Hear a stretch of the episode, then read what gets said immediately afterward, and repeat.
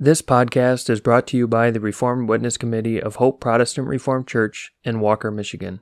It is our goal to spread our distinct Protestant Reformed views based on the Word of God and the Reformed confessions. We hope that this message is edifying to you. Good evening, everyone. We have some, well, first of all, we have an assignment that I gave you last week, and I'd like to begin with that assignment. That assignment was a, a, uh, an examination of our creeds on the subject of sanctification, and particularly the need to take notice of the different terms which the confessions use to speak of the work of sanctification which God performs. Uh, there were three or four such terms. I could probably put them on the board. The term sanctification is used, for example, in the Belgic Confession. The term regeneration is used in the canons in the same sense of sanctification. And the term conversion is used both in the canons and in the Heidelberg Catechism in Lord's Day 33 as referring also to the same work basically as is referred to in this term and this term. And your assignment was uh, what is the idea behind that threefold terminology of our confessions when it refers to the same work of God, and how can we explain that? All right, I, am really quite concerned about this question because I think it's a question that is uh, necessary to understand if we are going to understand our confessions. There's been a lot of confusion in uh, discussing these things from the viewpoint of our confessions because there are some of these things that are not understood. Now, there are two of them, one of which has been mentioned tonight and one of which has not. But let's remember that, as is agreed upon by all Reformed theologians, the steps in salvation are these regeneration, calling. Now you understand this is not always the order which all of them follow. Herman Bavinck, for example, puts calling before regeneration, but this is generally agreed upon, and I think this is the order of salvation that Herman Hoeksema uses in his Reformed dogmatics regeneration, calling, faith, justification,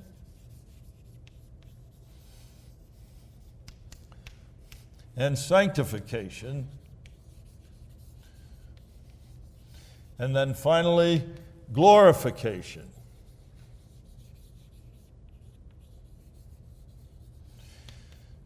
That, those are the steps.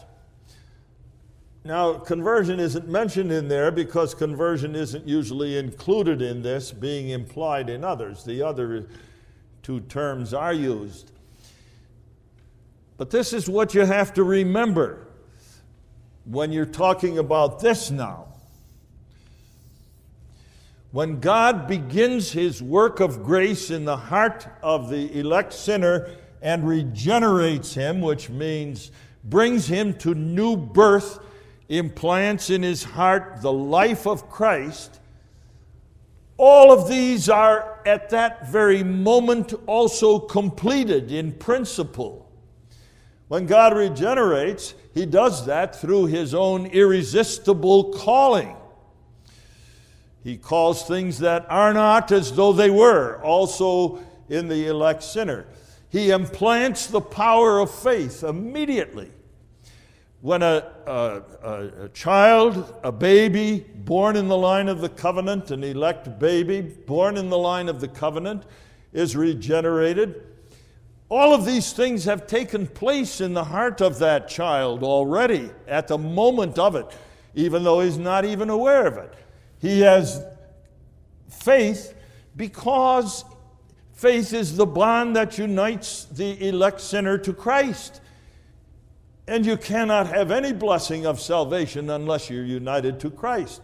So that baby has faith, not conscious faith, not faith which is manifested in believing, but the principle of faith, the bond that unites the believer to Christ. He's justified.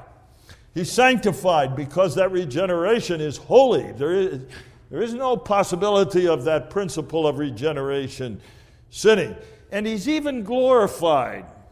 Paul, for example, in Ephesians 1, uses that expression Blessed be the God and Father of our Lord Jesus Christ, who hath blessed us with all spiritual blessings in heavenly places with Christ. He puts us in heaven just as soon as the blessings of Christ become ours. So, in a sense, in a sense, when this takes place, they all take place. But as far as our experience of these blessings is concerned, that's a different matter. We experience them in some kind of an order. We experience regeneration when it comes to manifestation in our lives. We experience calling when we sit under the preaching of the gospel. We experience faith when we lay hold on Christ. We experience justification when by faith we believe that our righteousness is only in Christ, and so on and so forth. So there is a certain order when it comes to our experience. But even then, there is, as, as one of you said, there is not this idea that we're regenerated, and then God finishes that work and is done with it forever. And then He calls us and He finishes that work and He's done with it forever. And then He gives faith. Nothing like that. In our own experience, all of these things are constantly present with us. Uh, not all the time, not with equal strength, not certainly in perfection, but nevertheless, we know when we're called, we know when we believe, we know when we're righteous, and so on and so forth. So you have to remember that first of all. In the second place, about these three terms, there are two points that have to be made. And the first point is this that these terms are often spoken of in what is frequently called a narrow sense of the word and a broad sense of the word. I think probably Reverend Hoeksema in his Reformed Dogmatics was the first not to make this distinction, but the first one to drive the point home that this is an important distinction. He made the distinction narrow and broad, especially in connection with regeneration. And when he made that distinction in regeneration, and you can find this in his Reformed Dogmatics. You can also find it in his uh, exegesis of 1 Peter, the last verses of chapter 1. By regeneration, in the narrow sense of the word, he says, it's the work of God which first begins the life of Christ in the heart of the elect sinner. The very first. He compares it to the birth of a child, although sometimes he compares it to conception. To conception. But the birth of a child, it's a new birth. It's a, a birth that is worked by the Holy Spirit and that can never, never be undone. That's the creation of a new man in the heart of the believer. In the broad sense of the word, and this is how the canons use it, it's the continual work of God whereby He gives life to the elect believer, not only, but in the sense of that principle of regeneration growing, growing through spiritual childhood, growing to spiritual adulthood and growing finally to complete maturity in the final glorification of the believer. That's the broad sense. In that sense, regeneration takes place all our life. There was a, a bitter, bitter controversy that took place in the Reformed churches in the Netherlands from about the time of 1892, when the churches of the Afscheiding and the churches under Kuyper merged into one denomination, until the time of the split under Schilder in 1944. And the churches, especially that followed Kuyper, made that distinction. And made that distinction in such a way that they said regeneration in the narrow sense of the word is immediate. That is, without means, without the means of the preaching. While in the broad sense of the word, regeneration is immediate. That was such a bitter controversy that it really was one of the reasons why the liberated in 1944 under Schilder left the uh, Gereformeerde So Hoeksema really adopted the position of Kuyper, although Kuyper had some other strange and erroneous ideas about regeneration that we won't go into tonight. Now, sanctification is also a process. As I said over here, when God regenerates, He sanctifies too, of course. Because that new man that God creates is a holy man. John even says in his first epistle, He that is born of God cannot sin because he is born of God. And he refers, of course, to that new man that is born by the wonder of regeneration. That new man is sanctified. The believer has that new man his entire life. Only that sanctification is a continuous work of God so that the believer grows in sanctification. As in regeneration, he grows from a baby, spiritual baby, to spiritual child, to a spiritual adult. So he grows in holiness too, and must grow in holiness. So that sanctification becomes an increasing reality in his life. But it means, this means to be born again, this means to be made holy. This is the same thing. You can speak of conversion in the narrow sense of the word or in the broad sense. Conversion itself means to turn around. That's the literal meaning of conversion. Or to change into something different. I may, for example, uh, convert a piece of steel taken from an automobile into some kind of a, not I, I, I can't work that way, but into some kind of a beautiful clock on the mantle. It's converted from a fender of a car into a clock, reworked. Conversion means really to turn around so that God takes the sinner and turns him around. He's facing the direction of sin. God takes him in the depths of his heart and turns him this way so that he's facing God. That's the idea of conversion in Scripture. In the narrow sense of the word, God does that in regeneration.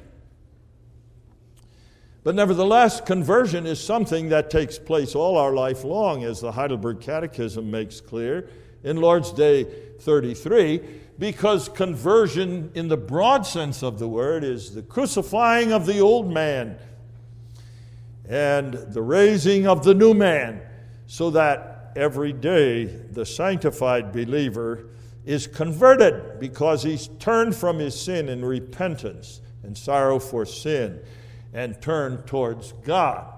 So remember those two things. First of all, you can use these terms in a narrow and broad sense of the word.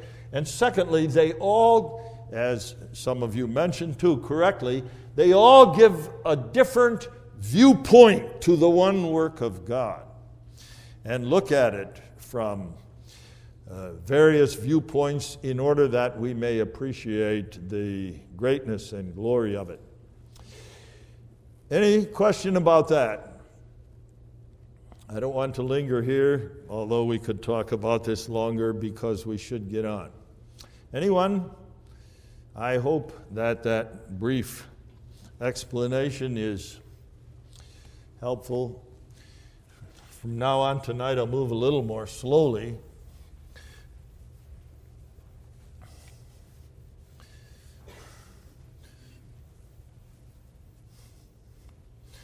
Now, when the scriptures talk about sanctification and regeneration and conversion, they use different terminology. They use the terminology, for example, new man, created in regeneration, and old man. Heidelberg Catechism does that in Lord's Day 33. They use also the expression in 2 Corinthians 4, for example, a passage we're going to examine in detail next week. Inner man and outer man. Our outer man perishes, our inner man is renewed day by day. This old man or outer man is sometimes called flesh. And it's sometimes called old nature, our old nature. This new man is called saint sometime in the Bible and various other things. Even on occasion, you will find the word spirit used to refer to the new man, although that's very infrequent. This is what happens in regeneration, conversion, sanctification, and glorification. This is how we are by nature apart from the grace of God, as we were born from our parents in our first birth, with all the corruption and depravity that is ours because we are children of Adam. This is where the conflict lies. The new man is sanctified, the old man is the old man of sin. And Romans 7, when it speaks of the struggle between the two is very, what shall I say, very dramatic, very forceful, and paints a picture of a bitter, bitter conflict. It's this that I want to talk about tonight. I want to do that, and I'm a little hesitant about doing that because this is a little bit difficult perhaps to understand, although I remember talking about this in Monday night Bible class at some length, and the young adults there uh, not only were capable of grasping it, but even uh, asked a lot of very pertinent questions. In order to understand that, we first have to understand how God made man. And I'm going to use, for purposes of simplicity, a series of concentric circles. This center here is a man's person. Now, without going into detail on that, this is that part of man which is created directly by God at the moment of conception. That's unique with every individual. In all the billions and billions of people that have lived on the face of the earth, there are no two persons alike. Every person is unique, a unique creation of God, a unique creation of God so that every single individual has his own unique personality and character, even identical twins. Did you have a question? Oh, if any of you have a question, don't be afraid to raise your hand. I remember a story my dad told me when he was in Montana, he had a pair of identical twins in the congregation, young boys. They were teenagers, and, and no one in the congregation could tell them apart. They were identical. And they liked to fool people too. They even, uh, after they both had girlfriends, they would even sometimes switch girlfriends and see once whether the girlfriends would notice that they were with the wrong twin and sometimes the girlfriends didn't. But anyway, they would try to fool my dad in catechism. He would ask a question and say the name of one, and the other would answer. And the, the interesting part of it was that my dad never made a mistake. He always, without fail, was able to tell the one from the other. And they asked him how he was capable of doing that, and he said, I'm not going to tell you, of course, because if I tell you, then you spoil it. And then I won't be able to tell anymore. But then, when he took the call from Montana to First Church, the mother of these twins came to him and said, Now you're leaving us anyway. Will you please tell us how could you te- keep those twins apart? Nobody else could. Well, my father said it was a very simple matter. If you observed their conduct, then you would discover that invariably one of the twins took the lead. He would be the first one to come through the door of the catechism room. He would be the one that would choose where the twins would sit. He invariably took the lead while the other twin followed. So I found out which one took the lead, found out his name, never got it wrong. That was a difference in personality. That's why a mother can always tell her twins apart, no matter how much alike they are, even by their voice and by their conduct, because each is a distinct and individual personality. God creates that. This I want to designate as the heart. Scripture talks a great deal about the heart. That's an important part of how God created man. We'll come back to that, of course. The next circle is the soul. Now, in order to understand the soul, we have to understand two things about it. In the first place, the soul is composed of mind and will.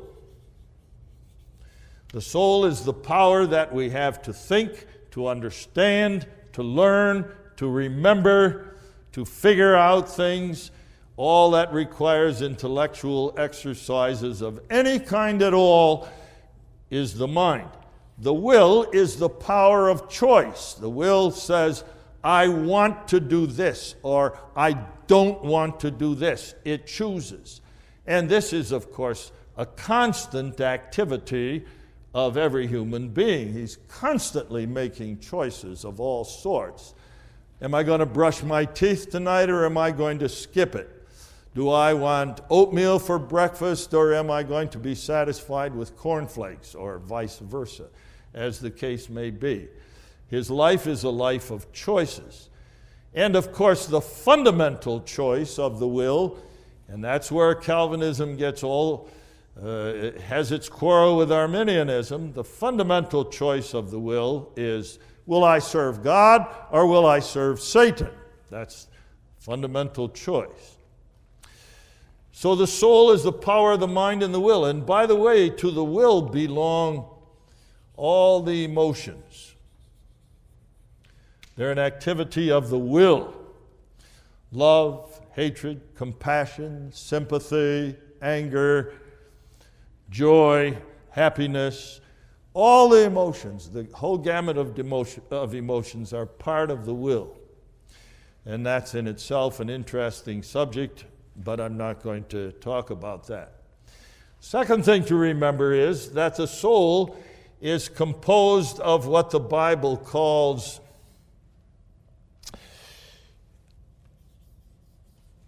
a body, soul, and a spirit. Those two. They're both parts of the soul. Paul uses the body soul figure in 1 Corinthians 15. We have a soul body, Paul says. It's not translated that way in the King James, but the literal meaning is we have a soul body.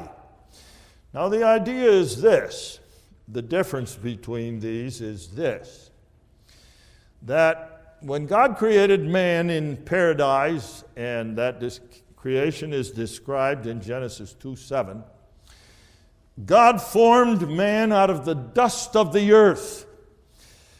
When God formed man out of the dust of the earth, God formed man body and soul. Don't get that wrong. Don't think he built a dirt man and then breathed on it and the, and the man came alive. That's not true.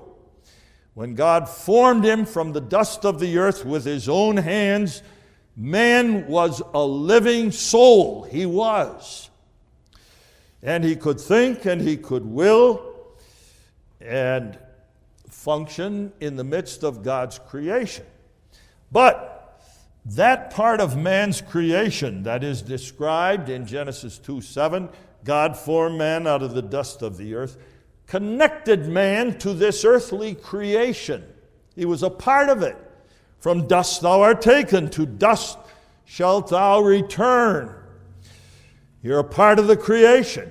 But because of the fact that he was given a, a soul as part of it, he could see in the creation and understand in the creation what was happening about him, and so on and so forth. Part of the creation, the king of the creation, in fact. But when Genesis 2, verse 7 says, and God breathed into his nostrils the breath of life, that means God gave man a spirit. And Scripture speaks all the time about that spirit, even in Ecclesiastes 12. And the spirit shall return unto God who gave it, Christ on the cross. Father, into thy hands I commend my spirit, not soul, but spirit. The spirit, in distinction from the body soul, is also an aspect of the soul, but it's that aspect of the soul which sets man apart from all creation because that determines his relation to God. He's a creature created by God who stands in a relationship to God. Because he has a spirit, he can see the creation as the revelation of God. He can see God in the singing of the birds and hear Him in the rustling of the wind.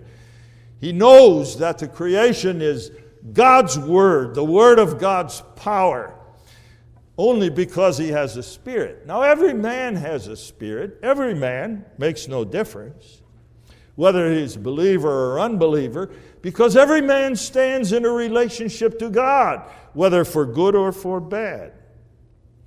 And he cannot escape that. The atheist may say, There is no God, but he's a fool. He stands in a relationship to God, and that relationship to God is one of defiance, of hatred, of enmity, of fierce bitterness, of determination to free himself from the sovereign control of God. He knows, though, deep down, that he will have to give an account to God of his life. I had a very interesting experience with that once. I was in the hospital visiting a parishioner, and he was, this parishioner was in a semi private room with a, another man. And the other man had had a very, very severe heart attack, although he was re- relatively young. I doubt whether he was much over 45. And while I was reading scripture and talking, bringing the word to this parishioner, that other fellow ranted and raved and cursed and swore and said, Get out of here, you blankety blank preacher. We don't want your blankety blank stuff around here. To the point where I couldn't minister to the parishioner, I couldn't talk with him. And I thought to myself, that's strange. That's strange. Here's a man on the brink of the grave, living on a powder keg, and he lies there cursing God. How can that be? So I thought I have to investigate that further. So I went over to that man's bed and I started to talk with him and talked with him particularly about, in a rather quiet and subdued voice, about the holiness of God and about the righteousness of God and about God's demands upon men and about his justice and so on and so forth, just in a very general way emphasizing throughout God's infinite perfections. And all of a sudden, he, he was cursing at me too while I was talking this way. Yeah, trying to drive me out of the room, I guess, but I kept talking. All of a sudden, in a second, he began to weep uncontrollably. His whole body shook with sobs. And I quit talking. In fact, I must admit I was scared silly because I thought that guy's going to have another heart attack right here in bed. And what am I going to do? And I really seriously thought about calling the nurses. And he sobbed and sobbed, and finally he got control of himself. And this is what he said to me. This is a quote. You got what you wanted, didn't you? Get out of here. He knew, he knew, he knew he was going to have to give an account to God. And although he would not admit it, he was frightened, frightened out of his skin almost. So I said to him, Yes, but be quiet, will you? Because I haven't prayed yet with my parishioner. And he didn't say another word. That's the Spirit. Every man knows he stands in a relationship to God. And so the soul consists of body and spirit. This part of him, of the soul, the soul, uh, I mean, the soul consists of the body, soul, and the spirit. This part of him relates to the creation. This part of him relates to God. And then you have the body. Now, I draw this in concentric circles, of course, because I don't know how else to illustrate it. But don't forget that when God finished the creation of man in Genesis 2 7, the text says, And man became a living soul the whole of man. Person, heart, soul, spirit, if you will, body. He was entirely in all his makeup and being.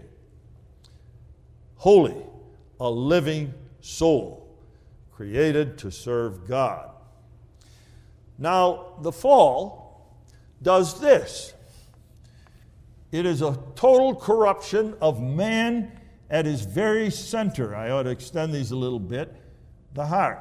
And so the whole man in its entirety, body, soul, spirit, heart, becomes depraved. That's the result of the fall.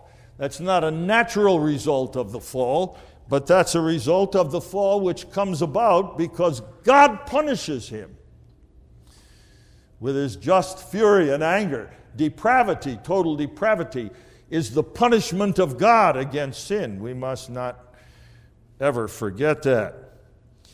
And so man is incapable of doing any good and inclined to all evil. Now, the heart, let me say that a moment too.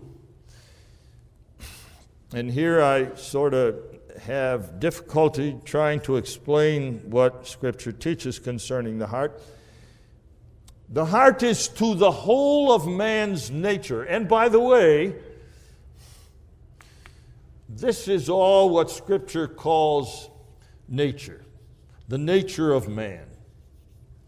His body, his soul, his heart. That's man's nature.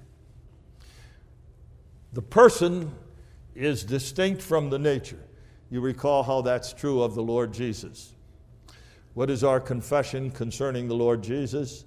That he is the person of the eternal Son of God, the second person of the Holy Trinity. That he has two natures a divine nature, that is a divine mind, divine will, divine, uh, not a divine body, of course, God doesn't have a body, but the divine perfections of the divine being. And he has a human nature. And that human nature is a human body, a human soul, a human spirit. But he is the person of the Son of God. The same thing is true of us. This all is our nature, corrupt and depraved and incapable of good. Now, when God sanctifies a person, this is what happens it gives him a new heart. That's what he does. When he regenerates, he gives a man a new heart. Scripture repeatedly uses that expression a new heart.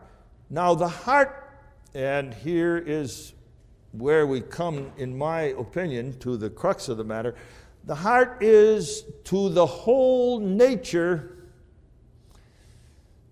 what an acorn is to an oak tree. I hope you understand that. When you pick up an acorn in your hand, you have the whole oak tree in your hand.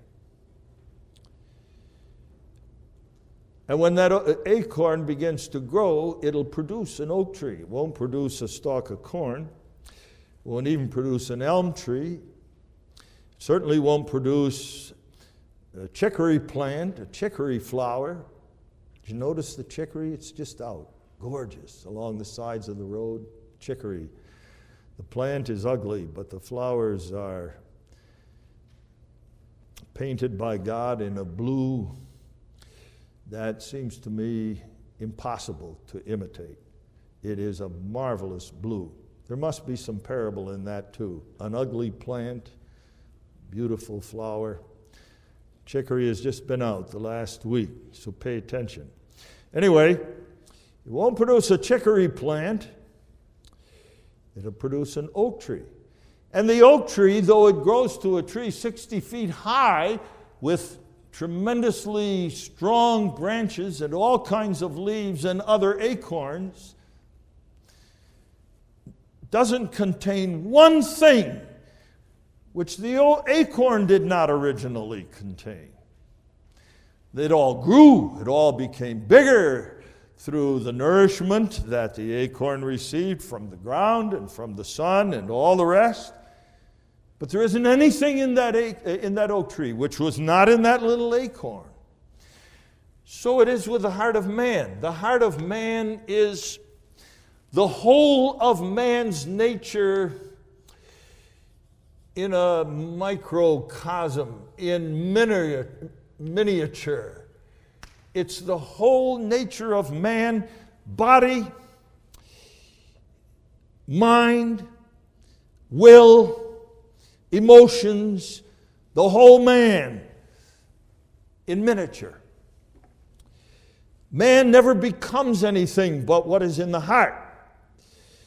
From that point of view, as Solomon says in Proverbs, from the heart proceeds all the issues of life, just as from an acorn all the issues of the oak tree proceed. But, and here's the point that you and I are interested in the heart determines the moral, spiritual character of the entire nature. When a man is regenerated, this is regeneration. When a man is regenerated, he is given a new heart. In the very depths of his being, in the center of his entire life, in what his nature is in miniature, he is made a new man. That's sanctification. That's regeneration, conversion. God takes a hold of that man in the depths of his being and turns him around, turns him towards him. That's a marvelous work.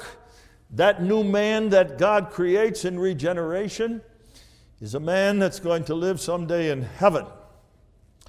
It's a man incapable of sinning. It's a man perfect, complete, entire. Yes? Question.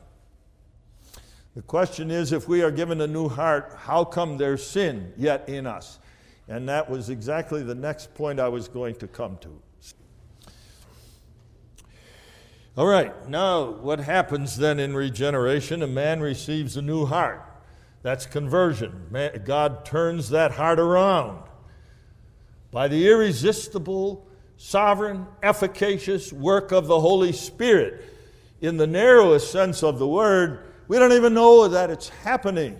How can a baby know that he's being regenerated or is regenerated? That's impossible. But as that Spirit works in that man from the heart, something very marvelous and something very strange happens. And this is the answer to the question we just had. Man's nature remains totally depraved. We never may talk in this life of a regenerated or sanctified nature. Paul doesn't either in Romans 7. Total depravity consists of a depraved body, soul, and spirit. The heart is regenerated. That's all. That's all. The rest is to come. That regeneration, that principle of life, eventually will regenerate the spirit too. But that takes place when we die and when our spirits go to God, when that part of our souls goes to God. And our bodies will be regenerated too, but only at the final resurrection when Christ comes again. That principle of life works its way through the whole of man's nature, changes it, sanctifies it, transforms it, purifies it, makes it holy but it goes on all our life, and finally, at death and the resurrection of the body, completes its work. And that, by the way, is why Revelation 20, 20 speaks of the first resurrection on those who have part, uh, had a part in the first resurrection. On them, the second death hath no power. Second death is hell, of course. But although that's true that the nature remains depraved in its entirety, this regenerated heart is so powerful because it's the work of the Holy Spirit, not our work, that the influences of that regenerated heart go through the whole nature and affect it all. Not changing it yet in the sense of making it perfect. That happens only at death and the resurrection. But nevertheless, having a profound influence on it. I think I have used the illustration already, maybe even here in Hope, I don't know, but I've used the illustration already of a man who has a, put, a pit bull, vicious, trained to kill and has to be kept on a leash and controlled by a master who knows how to handle him. As far as our natures are concerned, they always remain a pit bull until death. But that regenerated heart acts on this depraved nature in two ways In the first place, it acts like a leash that holds that depraved nature from doing the things that ordinarily it would do if it was given free rein, if the leash were cut. It holds the sinner back. And it doesn't only hold the sinner back like it holds a, a worldly man back, he's held back too. Not every husband in, in the world, unbelieving husband, commits adultery. Of course. But he holds the sinner back not like the law restrains sin from the outside, the fear of the policeman, but it holds the sinner back by creating in him a desire to do good. Or, if I may put it differently, that Holy Spirit in His work in regenerating the heart gives, as the canons say, to the regenerated Christian a new mind. Not a mind that is still not totally depraved, but a mind that, under the influence and power of the Holy Spirit, can begin to understand spiritual things and begin, can begin to memorize Psalm 23 as a little child already and can begin to love the Word of God. Love, that's the will. It creates, it influences the will of man so that he begins to will the will of God. And that's what Paul is talking about in Romans 7. The good that I will, I do not. And the evil that I do not will, that I do. The will, the will is doing that which is pleasing to God. Not because its nature yet is changed completely, but because the Holy Spirit influences it. And those influences of the Spirit even extend to the body, so that we can use the members of our body, as Paul says in Romans uh, 6 we can use our, the members of our body in the service of God. We can use our voices to pray and to sing. We can use our ears to listen to the Word of God. We can, with our bodies, seek to help the poor, and so on and so forth. And yet, you see, because that's God's purpose, although the Spirit influences the nature without fundamentally changing it, that influence of the Spirit is still upon a depraved and corrupt nature. And so, those influences which are holy, good, sinless, get twisted and turned in every direction by our sinful natures. So that the Heidelberg Catechism can say with profound understanding, and every Christian will say is true, even our best works are corrupted and polluted with sin. They're good works. Don't ever forget it. They're good works. But they're not perfect by any means because the Spirit's work is imperfect? Oh, no, no, no, no, no, no.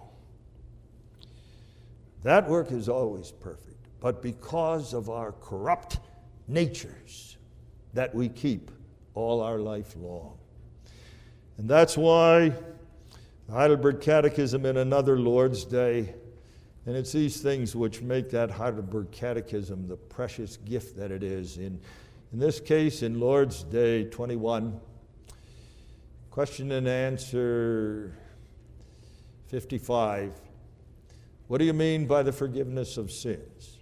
That not only all my sins are blotted out for the sake of Christ, but that also my sinful nature, sinful nature, against which I struggle all my life long, is forgiven by God. That's what I mean says the Catechism, by forgiveness of sins. That's a marvelous truth. And so, this is sanctification. Want to know what sanctification is? This is what it is. Begins in regeneration, goes on all our life long. It's finally perfected at the time we die, when we go to heaven. We won't sin in heaven, of course. And when our bodies are raised at the end of time. That's sanctification. Now, I want to make a few remarks about that. And then next week we're going to talk about how suffering is sanctifying because suffering, Paul says in 2 Corinthians 4, gradually puts that old man to death. That outer man. My outer man perishes, Paul says, while my inner man is renewed day by day. And he says that's the effect of suffering. And that's what we're going to talk about next week, the Lord willing. Now I want to make a few remarks about this. In the first place, it is wrong to say that, that the elect regenerated sinner is totally depraved. That's wrong to say. It's wrong to say, as I mentioned before, as one man mentioned to me after a sermon that I had preached in which I had admonished the congregation. Yeah, Dominee, that's all right, but you're forgetting I'm totally depraved. I, had, I could answer him only in one way No, you're not. Don't say that. You're not. You are an elect, regenerated, sanctified child of God. And if he says, Yes, but I sin, my answer is, Of course, of course, you sin. God isn't going to transform your nature now. Why not? Well, if He would transform your nature now, whether that be your soul or your spirit or your body, you'd go to heaven. You'd have to go to heaven. You'd be higher than the angels. You can't live here on earth in a sanctified, a holy, perfect, sanctified state. That's reserved for our glory only in heaven. If God would tra- sanctify our bodies now, They would be heavenly bodies, spiritual bodies, bodies that couldn't live here on earth. And the same thing is true of our minds and our wills. So, that first of all. In the second place, God accomplishes that work of sanctification only through the preaching of the gospel. He doesn't just do that. That is, he doesn't take a sinner and gradually, apart from any means, make that sinner better and better. He uses the means of the Word. Or to put it in a little different perspective to drive the point home, the Holy Spirit, who works in the heart of the child of God, ties himself in an unbreakable tie to the Word. If you don't say, if you don't teach that, you go off in the direction of mysticism and that miserable doctrine that you can't have any assurance. The Holy Spirit works through the preaching. The preaching is the means of the grace of sanctification. There is none other. Now, I know, of course, there are exceptions to that. And those exceptions are mentioned in the Westminster Confession. There are the exceptions of infants that die in infancy, who are elect infants who are immediately transformed. There are instances of severely retarded children who have no contact with the Word at all, because of the limitations of their minds. God works in them in a special manner, although there's a work of the Spirit in the hearts of such a child, and Christian instruction and preaching and so on can have a more profound effect upon them than we often realize, as well as on a baby. When I was in Doon and minister in Doon, the mothers always took their babies to church right from the time they were capable themselves of going. And there were sometimes four or five howling babies in the audience during the worship services. And the consistory said to me, We ought to have a nursery to get those wailing babies out of the auditorium. And I said, No, no, let's not do that. I would rather have those babies in the auditorium. And I would rather be bothered by a bit of crying, sometimes a whole lot of crying, because those babies too must hear the word. And you and I are incapable of judging how that word and the worship of the congregation has an effect upon an infant child. Worldly psychologists admit that outside influences affect children for good or bad. When we're talking about the work of the Spirit, the irresistible, powerful, divine work of the Spirit, can't that Spirit work in the heart of a little child. Sometimes I baptize babies, and that cold water falls on their foreheads, and they are looking me right in the eye with big, big black eyes. And they never let out a peep, and it's almost as if they're saying to me, I know what you're doing. You're not doing anything to me which is not important. It's almost that way. God can work in mysterious ways. What I'm emphasizing now is the Spirit works always through the Word. Not only from the beginning and then after a bit, the Spirit sort of slacks off, so to speak. The whole work of sanctification, including our death, is the work of the Spirit. Including the resurrection of our bodies is the work of the Spirit. When Christ comes, as he talks about in John 14, in my Father's house are many mansions. If it were not so, I would have told you, I go to prepare a place for you. And if I go to prepare a place for you, I will come again and take you to myself, that where I am, there ye may be also. That's the Spirit. Christ comes by his Spirit. And in the arms of the Spirit, we are carried to glory and purified in our spirits by the work of the Spirit that continues through death into glory. And that Spirit remains somehow mysteriously, wonderfully in our bodies that turn to dust and that are sometimes scattered to the four winds of heaven.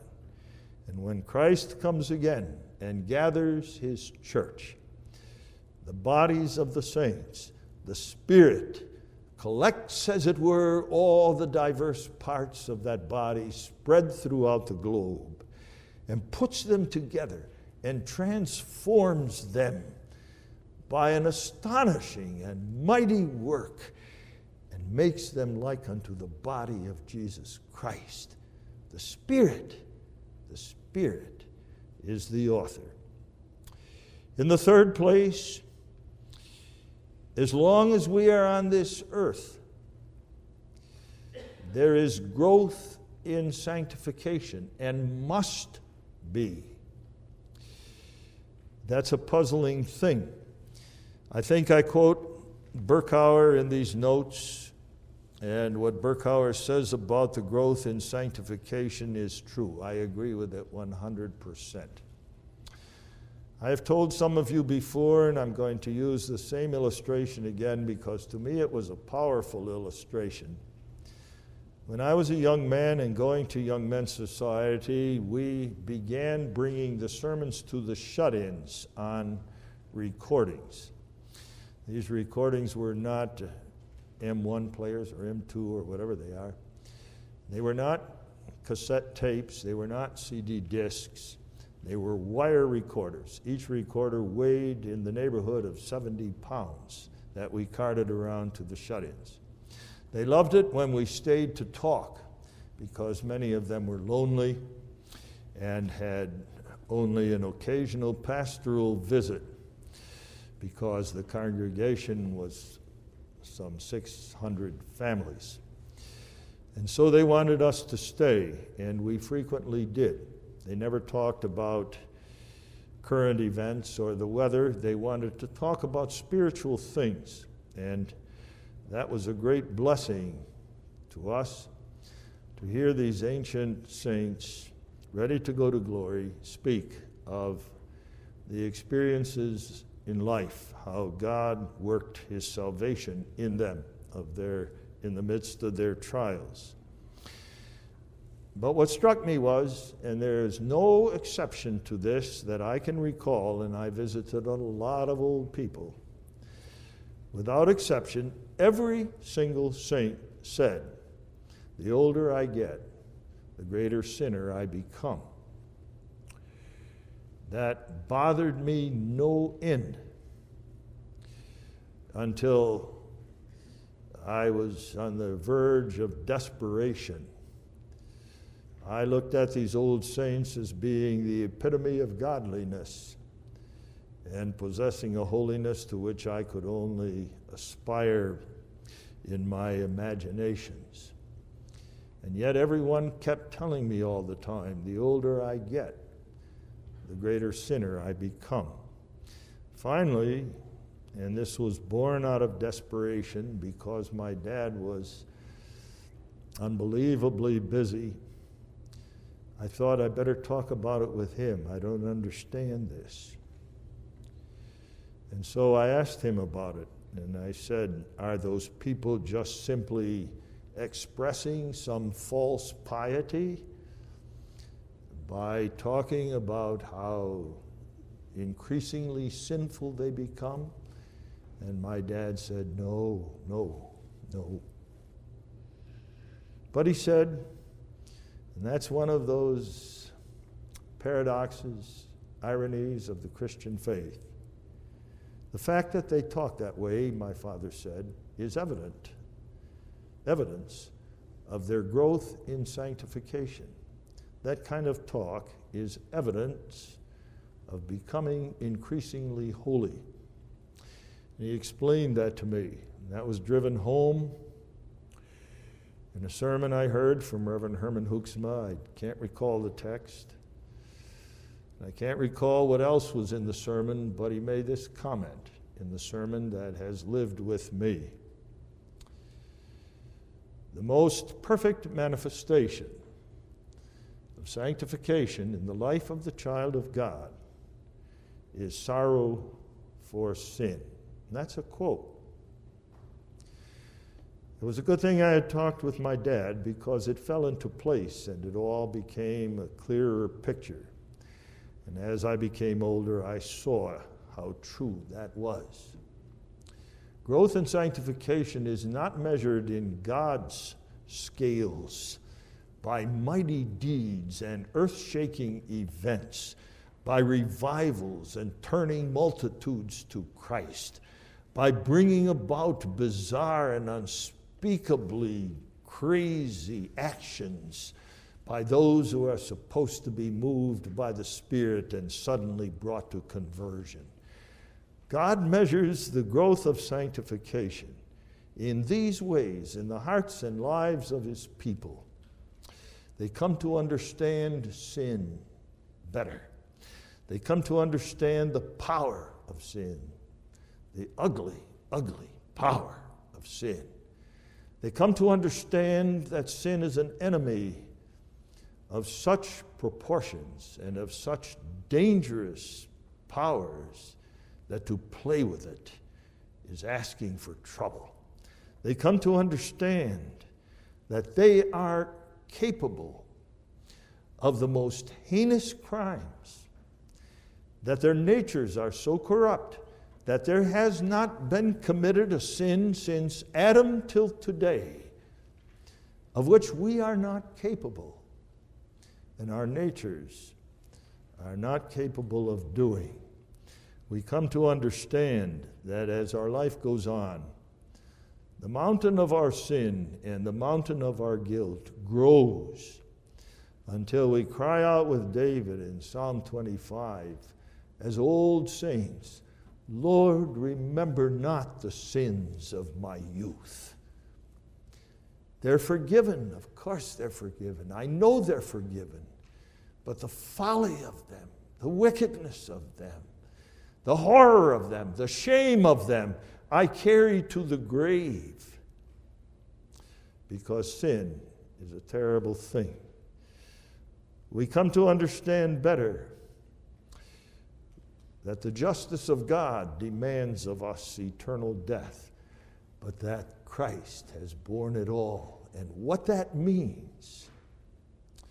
And we come to understand that that forgiveness is complete and perfect, and that God has in store for us a transformation of our natures that describe that that is impossible to describe in its glory and beauty. We shall be higher than the angels by the work of sanctification.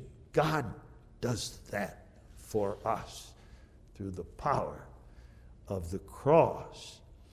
And when all those things live within our souls, and every night we get down on our knees and plead with God for forgiveness and bewail our foolishness our worldliness, our constant tendency to stray, and see shining through the darkness of the night of our sin the light the mercy and grace of Almighty God in Jesus Christ, performed in us. What a wonderful blessing that is. How can we ever be thankful enough? That's sanctification. In the meantime, and let me say this yet, in the meantime, the battle is hot. We are called to fight. And the battle is not an easy one. Because our enemy is the devil and his hosts. I am sure that each one of us has been assigned a devil sent under the orders of Satan to do all in his power to drag us into hell. And Satan has all the advantages on his side. And the greatest advantage he has is this that I have a nature that wants nothing so much as to cooperate with Satan and assist him in his nefarious plans and in his dastardly deeds. My nature reaches out to Satan and says, Ah, this is my desire. He gives me what I want. He gives me what I'm going to have. And yet, the Spirit in the work of, of sanctification says, no, you don't want that. That's deadly. That's poison. That's the road to hell. And so real is that in me that even when I willingly cooperate with Satan, at the same time, I will to damn him to hell and curse him for all he does to me. Both. When Hoeksema was talking about Romans 7 in class one time in that marvelous passage, spoiled by the Arminians, Hoeksema said the, the sanctified Christian really is a spiritual schizophrenic. On the one hand, he loves God, he wants to serve God. On the other hand, he wants the world with all its sin and lust. They're both there. They're both there all the time. That's the battle. That's the battle to which there is no end. That's the battle from which there is no escape. Sometimes, sometimes, we almost surrender in the battle, do we not? What's the use? I don't care. And the work of the Spirit seems to have disappeared from our hearts and from our lives. Those are desperate times. But God will give us no peace in those moments when we have given ourselves over to the lusts of the flesh. And there is always that nagging, uncomfortable, damning voice in us. This is not right. This is not what you ought to be doing. This is dragging you away from God. What is better than the sunshine of God's favor. And he forces us to our knees. Oh my God, I have sinned. I'm sorry. I'm sorry. Not once, not a thousand times, but a thousand times a day. That's the sanctified sinner. And this, in conclusion, we must not look at this sanctified sinner who is you and I as a man in whom there are two principles the principle of the new man and the principle of the old man, and that the battle that goes on between them is between two forces. The outcome of the battle sort of hanging in the balance. There is only one principle in the regenerated child of God, and that's the principle of the work of the Spirit and of a new heart. And the result is that the principle of the old man of sin can never win. That's impossible. Is the devil stronger than Christ? Is my sinful nature stronger than the Holy Spirit? There are times I wish it was. But the Holy Spirit changes that too and makes us willing, joyfully willing to do His will. But this is the battle. O wretched man that I am, who shall deliver me from the body of this death?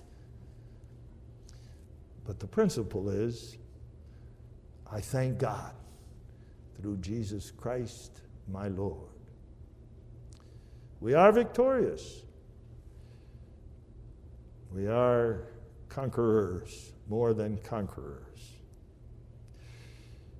In life's darkest moments, in the blurring, crushing reality of sin, when we flee to the cross, we win because there is the power of God. And so we don't lie down on the side of the road in our pilgrim's pathway and say, It's too hard, it's too difficult, I can't make it, I can't go another step. But when we fall, bruised and beaten and weary beyond description, we get to our feet again and we say, I will go on. By the power of my Christ, I will go on as I pursue my way to our everlasting destination, the house of our Father. And I will go on in the confidence. And now let me quote the verse that Henry quoted in the confidence that he who has begun a good work in me will finish it until the day of Christ. Come what may, he will finish it. That's our hope. Let's pray together. Heavenly Father, we are thankful beyond our ability to express it that we may confess together tonight that although we are very, very great sinners. And although we deserve nothing but thy judgment, we do have Christ. And the mighty work of sanctification thou hast performed within our hearts. That works irresistibly and powerfully and marvelously to transform us from deadly sinners to gloriously beautiful saints. Thou doest that for us. How can we ever be thankful enough for that, Lord? We're going to heaven someday. We're going to be higher than the angels. We're going to be like Christ Himself. We're going to live with Thee in the intimate fellowship of Thy covenant. All because of Thy work. All because of Thy sovereign electing love, because of the gift of Christ, because of the irresistible power of the Holy Spirit who is in us now and will always be in us, not only through all of life, but through death and into eternity in heaven. Because the battle is fierce and strong and continues every day, renew our spirits revive our courage, and above all, O God, give us joyful willingness to be obedient to thy commandments here in this life.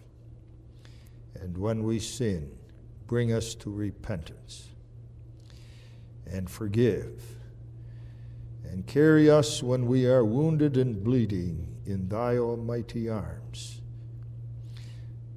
ever forward, ever upward, ever nearer our everlasting home.